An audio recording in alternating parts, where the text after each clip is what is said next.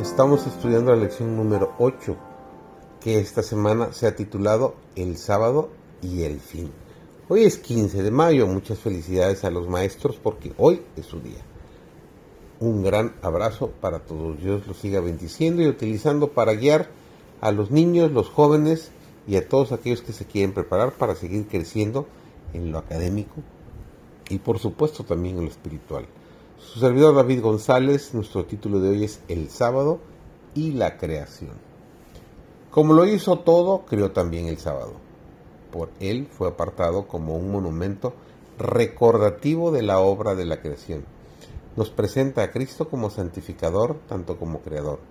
Declara que Él, que creó todas las cosas en el cielo y en la tierra, y mediante quien todas las cosas existen, es cabeza de la iglesia y que por su poder somos reconciliados con Dios. Porque hablando de Israel dijo, diles también mis sábados que fuesen por señal entre mí y ellos, para que supiesen que yo soy Jehová, que los santifico, nos dice Ezequiel 20, 12. Es decir, que los hace santos. Entonces el sábado es una señal del poder de Cristo para santificarnos es dado a todos aquellos a quienes Cristo hace santos, como señal de su poder santificador. El sábado es dado a todos los que por medio de Cristo llegan a formar parte del Israel de Dios. A todos los que reciben el sábado como señal del poder creador y redentor de Cristo, les resultará una delicia. Viendo a Cristo en él, se deleitan en él. El sábado les indica las obras de la creación como evidencia de su gran poder redentor. Al par que recuerda la perdida paz del Edén, habla de la paz restaurada por el Salvador. Y todo lo que encierra la naturaleza repite su invitación que encontramos en Mateo 11:28. Venid a mí, todos los que estáis trabajados y cargados, que yo os haré descansar. Los cuatro primeros mandamientos se dieron para mostrar al hombre cuáles son sus deberes hacia el Altísimo.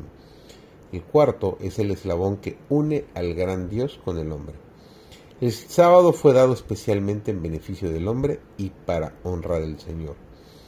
El sábado había de ser una señal entre Dios y su pueblo para siempre.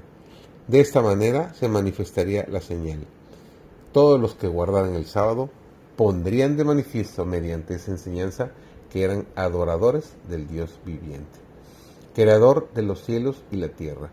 El sábado sería una señal entre el Señor y su pueblo, mientras hubiera gente sobre la tierra que le sirviese.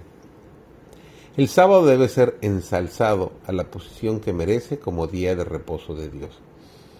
En el capítulo 58 de Isaías se bosqueja la obra que el pueblo de Dios ha de hacer debe ensalzar la ley y hacerla honorable, edificar en los antiguos desiertos y levantar los fundamentos de muchas generaciones. A los que hagan esta obra, Dios dice, serás llamado reparador de portillos, restaurador de calzadas para habitar.